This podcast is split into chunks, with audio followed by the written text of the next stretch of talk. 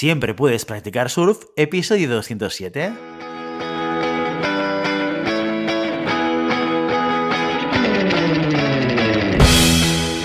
Bienvenido y bienvenida a Siempre puedes practicar surf, el podcast diario sobre recursos humanos. Este podcast está pensado para profesionales de recursos humanos, gerentes o jefes de equipo y podrás encontrar técnicas, consejos, ideas, conceptos y noticias sobre la gestión de personas, eso sí, con un enfoque práctico y aplicable. Hoy episodio 207 del lunes 18 de abril del 2022, programa en el que tenemos el placer de contar con un invitado muy especial. Pero antes dejadme que os recuerde que podéis encontrar más contenido en nuestro blog e información sobre nuestros servicios en nuestra web, globalhumancon.com. Desde allí os podréis apuntar a nuestro newsletter para no perderos nuestros webinars, streamings y todo el contenido y actividades que organizamos desde la consultoría Global Human Consultants. Durante casi 20 años le han interesado los enfoques modernos de la gestión. Trabaja como consultor desde el 2012, tiempo durante el cual ha asesorado y capacitado a empresas emergentes y Fortune 500 en sectores tan diversos como telecomunicaciones, publicidad, automotriz, viajes, aeroespacial, servicios públicos, farmacéuticas, TI y banca. Su misión es hacer crecer organizaciones saludables. Sus intereses actuales son utilizar Agile, Sociocracy y ORSC para mejorar el rendimiento de los equipos que desarrollan productos de alta tecnología y ayudar a las empresas a mantenerse innovadoras a medida que crecen. Ha sido ponente habitual en conferencias dando charlas en ocho ediciones de las conferencias Agile Nacionales Españolas, cuatro veces en el Global Scrum Gathering, una vez en Agile Lean Europe y una vez en Agiles, en la TAM Agile Conference. Es facilitador de Open Space para la edición en español de la conferencia Sócrates desde su primera edición. Es profesor de máster en la Universidad Ramón Llull y ESADE y ha formado a más de mil personas en Agile y en Scrum. Es doctor en inteligencia artificial, Certified Scrum Trainer en Scrum Alliance y ha realizado un programa de desarrollo directivo en el IS, habiendo gestionado proyectos que van desde la investigación aplicada hasta la gestión del cambio en grandes empresas con énfasis en la calidad y en la innovación. Hoy, en Siempre Puedes Practicar Surf, tenemos el placer de contar con Adrián Pego. Adrián, muy buenos días y bienvenido. Hola, ¿qué tal, Guillermo? Encantado. Un placer. Oye, muchísimas, muchísimo baje detrás. O sea, hoy vamos a hablar de un tema que es como muy, vamos a decir, candente, aunque tú y yo sabemos que esto de la Agile lleva muchísimo tiempo dentro del mercado, que no es una cosa del 2022, ¿eh? pero sí que es cierto que cada vez se escucha más y cada vez en el mercado vamos queriendo introducir esa metodología de trabajo dentro de nuestros equipos de trabajo y dentro de nuestras organizaciones. Y, eh, y, te hemos invitado a ti porque ya lo hemos visto en la introducción, eres una persona que llevas muchísimos años hablando, no sé si evangelizando, que probablemente también, ¿no? Y formando a la gente para poder aprovechar esta, esta manera de trabajar y esta manera de ser más efectivos con los equipos y con el trabajo que tenemos que hacer en el día a día. Pero la primera pregunta que te voy a hacer, ya sabes que en este podcast porque me lo dijiste el otro día, hemos hablado ya de Agile en algún momento, ¿sí? Por tanto, no es la primera vez que hablamos de Agile, pero sí que me gustaría empezar entendiendo eh, y, conociendo cuál es tu definición o, cómo tú entiendes cómo tú significas Agile en las organizaciones? Bueno, pues yo, me baso un poco en, en, la definición de diccionario de la RAE. En la RAE, si tú lees la definición de diccionario, dice que ser ágil es tener la capacidad de cambiar de dirección con soltura y rapidez. Entonces, una organización es ágil en la medida en la cual es capaz de cambiar de dirección con soltura y rápidamente en base a lo que se encuentra en los cambios que detecta en el sector en el que opera. Entonces, aquellos cambios de mercado que van apareciendo, si somos ágiles, seremos rápidos en adaptarnos a los cambios de situación. Y aquí yo, yo encuentro que hay una misconcepción típica entre la gente que empieza a oír hablar de, la agilidad y lo confunden con la rapidez. Yo utilizo una metáfora en mis cursos, que es la metáfora del coche. Y si tú vas con tu coche a la máxima velocidad posible, apretas el acelerador a tope, ¿eres ágil? Pues la verdad es que no. Eres muy rápido, pero no eres ágil, porque si de repente te encuentras algo que se te cruza en el camino y vas a velocidad máxima, no vas a poder cambiar de dirección y evitar la colisión. Así que para ser ágiles tenemos que tener un poco de, de, manga ancha, no podemos estar yendo a tope sacando la lengua, tenemos que tener un poco de espacio para lidiar con los imprevistos, si no, no podremos ser ágiles. No, pues mira, siguiendo con esa metáfora, eso quiere decir que un poco eh, es muy importante muchas cosas. El, el coche, ¿no? Porque te va a permitir saber a qué velocidad puedes ir o puedes maniobrar. El circuito, que sería el contexto del mercado, ¿no? Porque al final, depende del circuito, oye, te puedes permitir, si es un circuito totalmente recto, qué agilidad necesitas? Ninguna ninguna, porque quizás hacen algún esquivo de algo que haya por ahí, pero tampoco es una carretera que sea completamente recta, ¿no? Pero si tiene muchas curvas ahí, claro, tu velocidad máxima tiene que variar y tiene que permitirte poder maniobrar en esos contextos. Eh, claro, la realidad, esto explicado así, dices, pues tiene mucho sentido, la realidad es que carreteras largas de esto ya poco empieza a haber en el mercado, ¿no? O sea, sí que es verdad que hay mercados que cambian más rápido, y otros que cambian más lento, pero poco a poco esa, esa velocidad del cambio y esa necesidad de ser ágiles cada vez se va viendo en más organizaciones. Eh, ¿Cómo identificamos cuál es nuestra necesidad de agilidad y cómo adaptamos a un equipo de organización, el coche, el vehículo, el motor, ¿no? De alguna manera, a esa necesidad de agilidad. Pues mira, siguiendo con, con esta metáfora del coche, de la carretera, es, pues, ¿qué visibilidad tengo? Si yo soy capaz de ver 20 años a futuro lo que va a pasar y lo puedo predecir, pues no me hace falta nada de agilidad. Es una carretera recta en un sitio llano y aprieto el acelerador y llego antes. Ahora, si hay curvas, pero tengo visibilidad, iré un poco más lento, con cuidado, pero puedo ir rápido. Ahora, si son curvas en medio de montañas que yo no sé detrás de, de ese giro qué me voy a encontrar, pues mejor ser más ágiles y no ir con el pedal a fondo.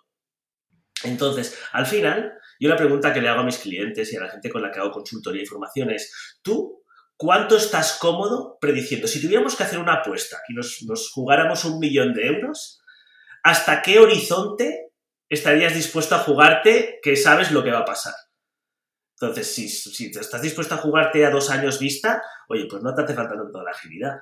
Si dentro de dos semanas ya no lo tienes claro lo que va a pasar, pues la agilidad va a ser muy importante para tu organización. Claro, porque eh, supongo que te encontrarás mucho eh, aquellas empresas que asumen la necesidad de incorporar determinadas cosas, de, de esa agilidad, eh, pero quizás bajo un concepto más de esto es lo que pasa en el mercado, yo lo oigo, ¿no? O, sea, o, el propio modelo Scrum, ¿no? O sea, de repente nos enamoramos de, escuchar la historia de Spotify, ¿no? Y decimos, oh, yo quiero ser Spotify. Esto supongo que te lo encontrarás con algún cliente, ¿no? O, gente que encuentra historias de, culturas ágiles que se han incorporado dentro de diferentes compañías, ¿no? Y esto es, es motivador o es un elemento que nos ayuda a decir, yo quiero trabajar también de esta manera, pensando que de esa manera yo puedo conseguir los objetivos, ¿no? Entonces, desde esa perspectiva, desde esa perspectiva, cuando tú recibes a ese cliente, que entiendo que de entrada tiene identificado la voluntad de implementar un nuevo sistema de trabajo, que es el, ágil, ¿cómo, detectas o cómo ayudas a ese cliente a encontrar ese nivel de agilidad que necesita? Yo suelo empezar con una pregunta clave, que es, ¿tú qué quieres conseguir? ¿no? Porque sí que es cierto que hay muchas empresas que han oído hablar y muchos directivos que oyen hablar de la agilidad y dicen, ostras, mi competencia lo está haciendo, pues esto lo tengo que hacer yo también. Y al final, la, agilidad es, un, es una herramienta. O sea, todas estas eh, cosas de las que vamos a hablar hoy, como Scrum, una de ellas que es probablemente la más famosa, es una herramienta. Y la herramienta es útil tanto en cuanto me acerca a un objetivo. Entonces, lo primero es saber cuál es el objetivo de la empresa. Y si yo no entiendo y, no sé cuál es el objetivo, y sobre todo si, la propia dirección no lo tiene claro, empezar a utilizar herramientas porque sí puede resultar en un monstruo. Entonces yo lo que pregunto es, ¿qué queréis conseguir? ¿Queréis hacer más producto más rápidamente? ¿Queréis hacer un cambio de dirección en la empresa? ¿Queréis poder predecir? Al final, esa es la pregunta clave. ¿Qué queréis conseguir con esto de la agilidad? No, por tanto, mm, ponerle mucho sentido común y ser muy práctico. ¿eh? Porque yo, entiendo y empatizo mucho con la gente que se enamora de la herramienta, porque a mí también me pasa, no sé si te pasa a ti también, Adrián, ¿eh? que de repente ves algo que le funciona a alguien y dices, eh, lo asumo, lo asumo, lo asumo. Eh, y entonces es, es, como muy humano porque es la parte fácil. O sea, la parte fácil es bajarte los preceptos Agile, leértelos y enamorarte de ellos y decir, eh, a partir de mañana hay que trabajar así y tal. ¿Por qué? Porque la competencia lo hace, las empresas punteras lo hacen, los que ganan dinero lo hacen y, ya está, ¿no? Pero hay que, hacer, hay que ser práctico, hay que analizar y diagnosticar nuestra organización y hay que entender si esto nos sirve y de qué manera nos sirve. Entonces, eh, yendo a ese punto, ¿no? Tú llegas a una empresa, identificas que hay eh, la necesidad, la voluntad y la alineación estratégica del cambio hacia una cultura más agile, ¿cuáles son los pasos que tenemos que hacer? Ya, teniendo en cuenta eh, eso, que ya tenemos claro que sí que queremos hacer agile y que esto va alineado con nuestra estrategia, ¿qué pasos tenemos que hacer para empezar realmente a trabajar sobre una cultura una cultura agile o una manera y una metodología que sea ágil dentro del equipo? Lo primero que voy a hacer es asegurarme que, hay apoyo de la alta dirección. Porque si no lo hay, vamos a hacer, como has dicho, tú has hablado de la parte cultural. O sea, es un cambio cultural y de hecho el, manifiesto ágil no deja de ser una declaración de intenciones respecto a los valores y los principios que debería tener una organización ágil. Entonces, primero me voy a asegurar que la dirección está de acuerdo, entiende dónde se está metiendo, porque claro, todo cambio organizacional tiene unos costes, unos costes que nosotros asumimos porque queremos unos beneficios, pero no es inmediato.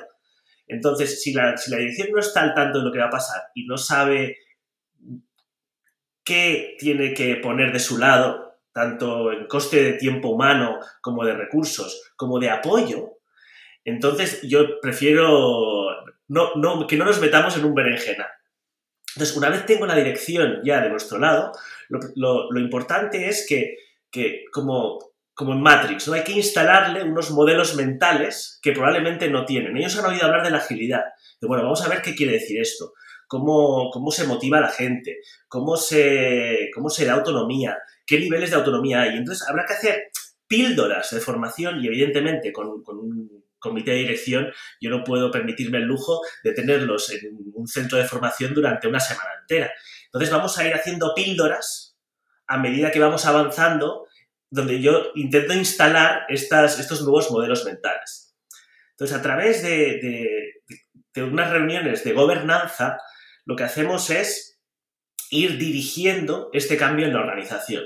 Esto, te voy a poner un ejemplo de cómo lo, cómo lo hicimos en Voxel, una empresa en la que estuve trabajando durante años, en el cual, pues primero me contactó el, director general. Entonces aquí ya empezábamos bien. Entonces yo empecé a tener esas conversaciones con él mientras negociábamos cómo, cómo iba a ser el proyecto y, nos pusimos de acuerdo en qué es lo que ellos querían conseguir y, y cuánta involucración íbamos a necesitar. Yo les dije que para, como que esto es un cambio que no solo es de IT, mucha gente se piensa que esto es un cambio en IT y va mucho más allá de IT.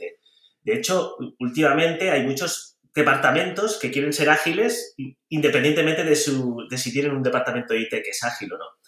Entonces, esto lo entendió eh, rápidamente el director general, que es eh, Ángel Garrido, y yo le dije, mira, para que esto funcione, tenemos que montar un, un, órgano de gobierno de esta transformación que tenga representación de todas las áreas de la compañía.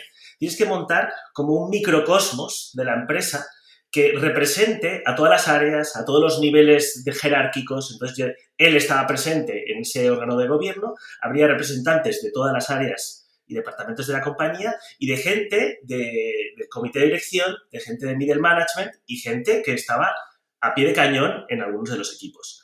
Entonces, a estos los juntamos y primero hicimos un workshop para definir la visión que querían conseguir conjuntamente y yo les expliqué cómo iba a funcionar el proceso de toma de decisiones y selección de iniciativas para ir modificando la, empresa. Entonces, aquí lo, importante es, a no ser que la empresa tenga un trauma gordo que está viniendo, que vayan potencialmente a cerrar, yo nunca recomiendo que se haga un cambio drástico de toda la empresa de golpe, porque es algo muy traumático y que y, duele. Entonces, yo creo que lo mejor, si tenemos tiempo en la organización, que no es algo que sea vida o muerte en, cuestión de un par de meses, yo no los meto en quimioterapia.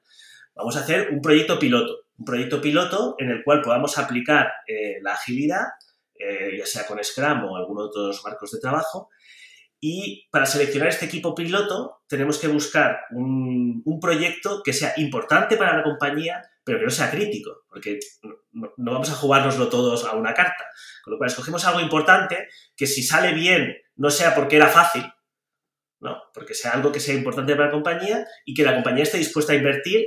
Entonces montamos un equipo multidisciplinar, empezamos a probar herramientas de agilidad en este equipo y desde el grupo de gobernanza vamos viendo qué cosas que vamos aprendiendo podemos ir diseminando por la organización y vamos creando nuevas iniciativas de una a una. Es muy importante, y esto es algo que se habla mucho tanto en Agile como en Lean, en Lean Manufacturing, que es limitar la cantidad de, cosas abiertas al, mismo tiempo. Una organización, y esto es un, problema típico, ¿eh? que intentamos abarcar demasiado de golpe. Entonces, cuanto quien mucho abarca, poco aprieta. Y la idea es, vamos a ir haciendo una cosa, la hacemos bien, aprendemos de ello y después hacemos otra. Y así, poco a poco, vamos generando una inercia que al final hará que toda la organización cambie. Si intentamos empezar de golpe, la inercia de la organización que ya existe va a hacer que sea muy difícil realmente hacer un cambio duradero. Y a la mínima de cambio, cuando vengan maldadas, la gente revertirá lo que ya estaba acostumbrado a hacer antes. Claro, por lo tanto, fasearlo. ¿eh? Es que lo que dices es, muy importante. Yo creo que muchos proyectos eh, intentamos eh, lanzarlos a nivel global lo más rápido posible, porque queremos un beneficio lo más rápido posible, pero cuando tienen que ver con cambios culturales, hablabas tú un poco de trabajar con el equipo de alta dirección, yo supongo que tiene que ver también, hay muchos elementos de Agile que tocan temas de liderazgo, ¿no? de cómo yo lidero a las personas ¿no? y, cómo yo las dirijo o las gestiono, eh, que, claro, si, si trabajas desde arriba y trabajas esos comportamientos dentro de los líderes, luego te facilita mucho más la operativa. ¿eh? Un cambio que, como tú dices, con, un, con, una gobernanza a diferentes niveles, a diferentes escalas. Por hacerme una idea, en, este caso concreto, en esta compañía, eh, hablamos un poco de volúmenes, ¿no? ¿Cuánta gente trabajaba aquí para entender cuál es la, magnitud del cambio? No es lo mismo introducir Agile en una empresa de 16 que en una empresa de 5.000, ¿no? Seguramente, entiendo.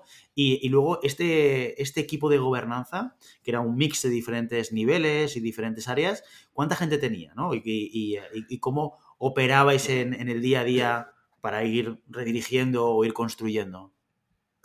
Mira, la empresa, cuando yo empecé a trabajar con ellos, eran 180 personas y acabaron siendo 220, iban creciendo. Entonces, en el, en el equipo de gobierno había unas 10 personas representando a los, eran cinco departamentos y había una o dos personas por departamento. Alguien de más, eh, más de trinchera y una persona más de, gestión. Y nos reuníamos una vez a la semana durante, creo que era hora y media, sí. Entonces hacíamos, yo facilitaba estas reuniones y en estas reuniones lo primero que hacíamos es primero un check-in para asegurarnos de que todos estamos presentes y que todos participamos de la reunión. Después revisábamos las tareas que teníamos en curso para ver cómo estaban avanzando y que la gente pudiera hacer su report de, cómo avanzaban las diferentes iniciativas. Y después entrábamos ya en decisiones de gobernanza. Y las decisiones de gobernanza eran, pues, asegurarnos de que íbamos avanzando en el proceso de transformación. Entonces, toda decisión de gobernanza empieza porque detectamos una tensión, primero, hay alguien que detecta una tensión, la trae, nos ponemos de acuerdo en qué es lo que está pasando que genera esa tensión en la organización, después hacemos una propuesta para ver cómo eh, gestionamos esa, tensión, aceptamos llevar adelante esa propuesta y después se ejecuta y después validamos que los resultados son los esperados. Entonces, durante las sesiones de, gobernanza íbamos revisando todas las diferentes iniciativas y, la gestión de esas tensiones de cara a conseguir los objetivos que nos habíamos propuesto. Pues mira, justamente lo que te quería preguntar, te quería hablar de tensiones, ¿no? O dificultades que puedes tener, porque hasta aquí he explicado, tú dices, hombre, de manual, tú, yo llego, estrategia, la dirección está de acuerdo, vamos a hacer grupos pequeños para hacerlo en escala, para ir ¿eh? haciendo el cambio cultural y generar esta inercia que, tú nos cuentas, pero ¿dónde están las dificultades? ¿Dónde están las tensiones? Y, y sobre todo, lo más importante, ¿qué haces con ellas? Mira, las tensiones suelen venir, por lo que he dicho antes, los modelos mentales que tiene la gente instalados en su cabeza después de muchos años de gestión tradicional. Y, yo, yo doy, programa de máster en, en ESADE, en el cual hablamos de, dirección de proyectos complejos. Y, yo explico gestión tradicional porque tiene sus entornos en los cuales es súper útil. O sea, el, famoso waterfall, los GANTs, los PERTs, eh, la gestión de stakeholders, la comunicación, los planes de comunicación, todo eso es muy útil en un contexto en el cual yo tengo larga visibilidad y puedo predecir lo que va a pasar. Pero si yo no lo puedo predecir, pues necesito otras herramientas. Entonces, lo primero es que la gente está acostumbrada a utilizar unas herramientas y entonces va a tender a utilizar esas herramientas. Y una de ellas es si yo tengo un entorno predecible, o al menos creo que es predecible, lo que voy a querer es utilizar mis recursos al 100% de su capacidad para sacarle el máximo provecho. Y eso es lo mismo que apretar el acelerador al máximo. Entonces, querer que toda la gente esté 100% del tiempo siendo productiva es una receta para el fracaso para ser ágil. O sea, no vas a ser ágil si estás todo el mundo sacando la lengua al 100% del tiempo. Y eso es lo primero que tenemos que aprender, que si queremos ser ágiles, si queremos poder tener respuesta rápida a nuestros clientes, no podemos tener una cola de peticiones infinita, que es lo que pasa si tenemos a todo el mundo trabajando al 100%. Ese es uno. O sea, reducir la cantidad de trabajo en curso y conseguir que la gente no abra más melones. ¿no? Que nos acabamos los que ya hemos abierto y cuando hayamos acabado estos melones abrimos otros nuevos. Eso cuesta muchísimo en la mayoría de organizaciones. Después, la otra es esa necesidad de, querer predecir el futuro que tiene la alta dirección. La alta dirección lo que quiere es predictibilidad y control. Entonces, claro, si tú estás en un entorno en el cual el, mercado está cambiando continuamente, y esto cada vez más, como has comentado antes, Guillermo, pretender esa predictibilidad y pretender ese control, lo único que hace es que frustremos a todos los equipos. Entonces hay que, hay que aprender que si yo consigo ser ágil, si yo soy adaptable, no me hace falta predecir todo lo que va a pasar. Porque yo tengo confianza en que cuando el giro no sea exactamente como me lo esperaba, yo tengo la capacidad de adaptarme a ese giro rápidamente. Entonces, conseguir agilidad es también dejar ir de esa necesidad de control y de esa necesidad de, predictibilidad. Y, donde se ve muchísimo y donde está el problema principal de, de esta organización tradicional es el que para ser más eficientes hemos organizado típicamente a las organizaciones por departamentos funcionales.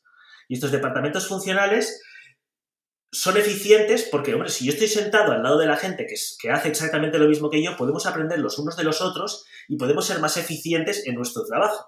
Pero claro, cualquier proyecto, cualquier cosa que hagamos que entregue valor a nuestros clientes, necesariamente va a pasar por diferentes silos funcionales, lo cual va a hacer que sí, todos van a ser muy eficientes, pero a costa de que todo se ralentice mucho en la entrega de valor al cliente.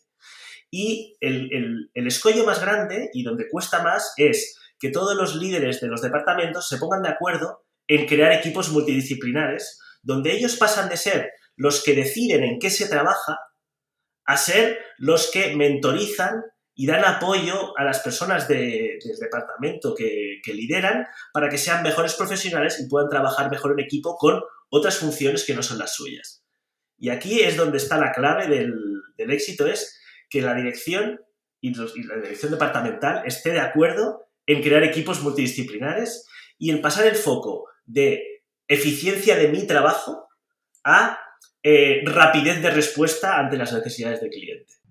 Y, en este sentido, eh, me estás explicando esto y, se me ocurría algo, me venía una, idea a la, cabeza, y es, ¿te has encontrado organizaciones que trabajen de manera ágil sin necesariamente mm, hacer eh, menciona el manifiesto o, sin necesariamente ser conscientes de que ya son ágiles en, su propia manera de actuar, en su propia manera de ejercer el liderazgo, de ejercer esa parte organizativa de, la que nos comentabas. ¿Te has encontrado casos de este estilo? La verdad es que no.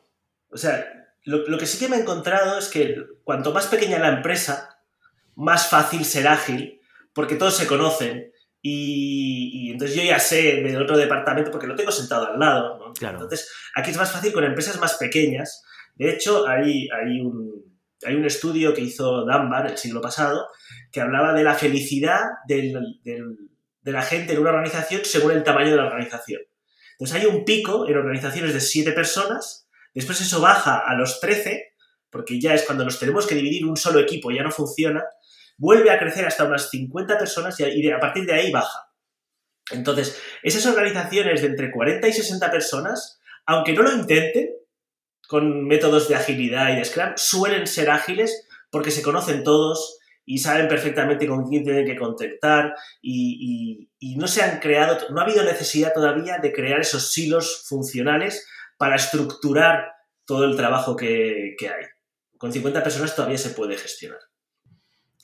Justamente, mira, nosotros nos encontramos desde la parte de la gestión de los recursos humanos en, un modelo muy similar, ¿no? Eh, como tú decías, las empresas, startups que acaban de empezar, eh, se encuentran con dos variables naturales. Uno es la motivación intrínseca contra el proyecto, porque cuando alguien se mete en una startup, pues, el propio fundador, pues es porque cree en ello, ¿no? O porque, eh, y, el propio propósito es el suyo, ¿no? Porque es, un reflejo del propósito normalmente de, la persona que, funda ese proyecto. Y la gente que se suma suele ser muy multidisciplinar. Es lo que te pide un, fundador de una compañía. Yo creo a alguien que, oye, esto de la job description, déjate de leches, porque al final aquí, claro, pues tenemos que hacer muchas cosas. ¿Qué, ¿Qué, es esto de que yo te he fichado solamente para hacer marketing digital? Yo te he fichado para que esto crezca. ¿Esto qué quiere decir? Pues no lo sé.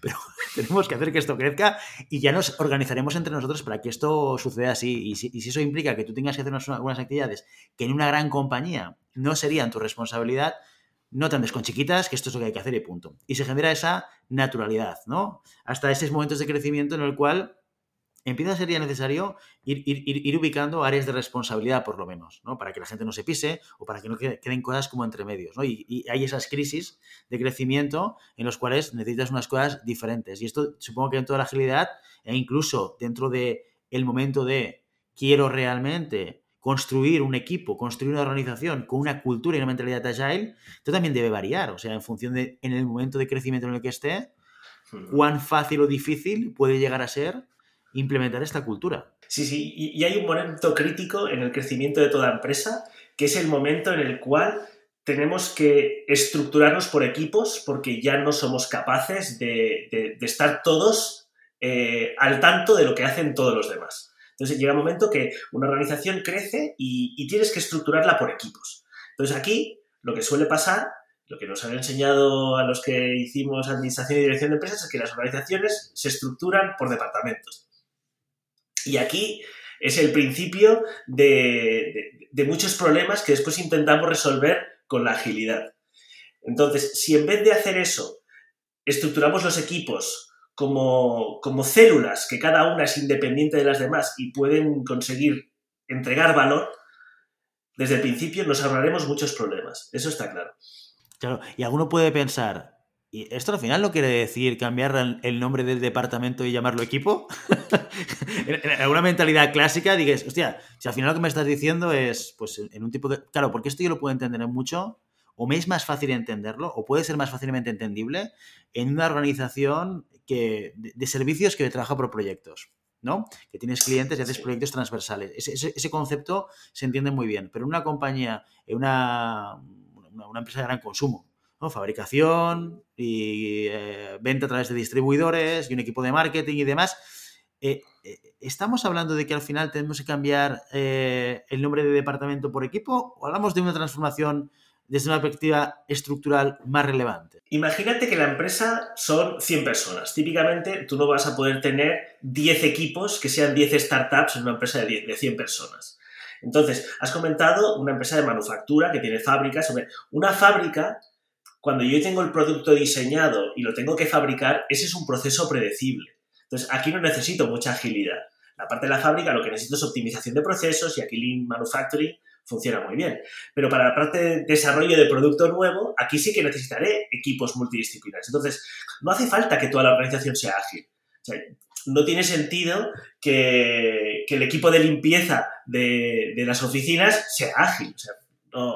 hay cosas que sí y hay cosas que no. Para lo que no, pues lo estructuramos de manera tradicional por eficiencia. Y para lo que sí que, tenemos que ser innovadores, em, adaptarnos a cambios constantes y entornos no predecibles, pues ahí montamos equipos multidisciplinares. Y fíjate que cuando las empresas empiezan a pasar ya de los miles de trabajadores, la reestructuración típica que se hace es por divisiones.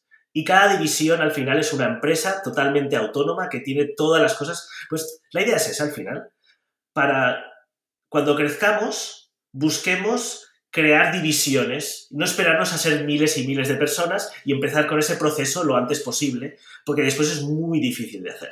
Por lo tanto, dejando que, algunas competencias que en grandes compañías están como más centralizadas, queden un poco también repartidas dentro de, diferentes miembros de un equipo en un mundo puntual. Y me gusta mucho esa reflexión de no hace falta que toda la compañía sea agile ¿no? O sea, depende del contexto, puedes tener una compañía que tenga departamentos que trabajen con una metodología más ágil, porque es necesario, por el tipo de función que hacen o por el tipo de área de responsabilidad que tienen, pero hay otras que con un planteamiento clásico es que no es que ya funcionen bien, es que es, que la manera que tienen de funcionar correctamente y ser eficientes y déjate de agile y déjate de leches, porque esta es la manera que mejor sacamos rendimiento a la gente. Entonces, eh, con mucho sentido común y, no utilizando agile como una solución universal a cualquier situación, sino, oye, esto es una, herramienta, una metodología, una mentalidad que me va a servir en determinados contextos y en determinados momentos. Eh, y ya me gustaría para ir acabando, Adrián, sobre todo que me, que me, explicases, cuando tú te encuentras a un cliente potencial o alguien con el que inicies una conversación hablando de Agile, que te dice aquello de, mira, es que esto de Agile no es para mí, ¿qué, es, qué es, lo que les dices o, cómo planteas tú tu manera de, explicarles la aportación de valor que puede tener Agile en función de su contexto, claro? Bien, es que lo, lo de decir hace un momento, no todo el mundo sirve para la agilidad, ni la agilidad sirve para todos los contextos. Entonces, lo primero es, si alguien me viene y me dice, yo es que esto de la agilidad para mí no lo veo, lo primero que intentaré es entender en qué contexto opera y, ver si realmente le va a aportar algún valor, porque puede que no. Puede que lo que estamos haciendo aquí es fabricar tornillos y, lo llevamos y los tornillos no cambian. Sea, de vez en cuando hay una tecnología nueva y tendremos que adaptarnos, pero el 80% del tiempo los tornillos se hacen siempre igual. Entonces aquí pues no hace falta agilidad. Y después hay personas que por su manera de ser no funcionan muy bien en entornos ágiles. Entonces, hay, un, modelo que seguramente conoces que es el DISC, que es un modelo de, de, categorización de comportamientos. ¿no? Sí, perfil de personalidad, es lo que llamamos en la psicología el perfil de personalidad. Entonces, eh, en entornos predecibles, los tipos de personalidad que funcionan mejor es el, el, el, verde y la conformidad, ¿no? No, el, azul y el rojo. Azul y rojo. El, azul, porque es los racionales, los que saben seguir procesos, porque la racionalidad al final lo que hace es predecir. Yo utilizo mi racionalidad para predecir lo que va a pasar. Y si el mundo es predecible, el azul sabe seguir procesos a rajatabla y no va a haber nadie que no se aburren siguiendo procesos, les gusta. Entonces ellos funcionan muy bien en un entorno predecible. Y el rojo, porque es el que tú le pones un objetivo que es asumible, que es posible, y él hará, moverá cielo y tierra para conseguirlo. A veces sacando el látigo, incluso.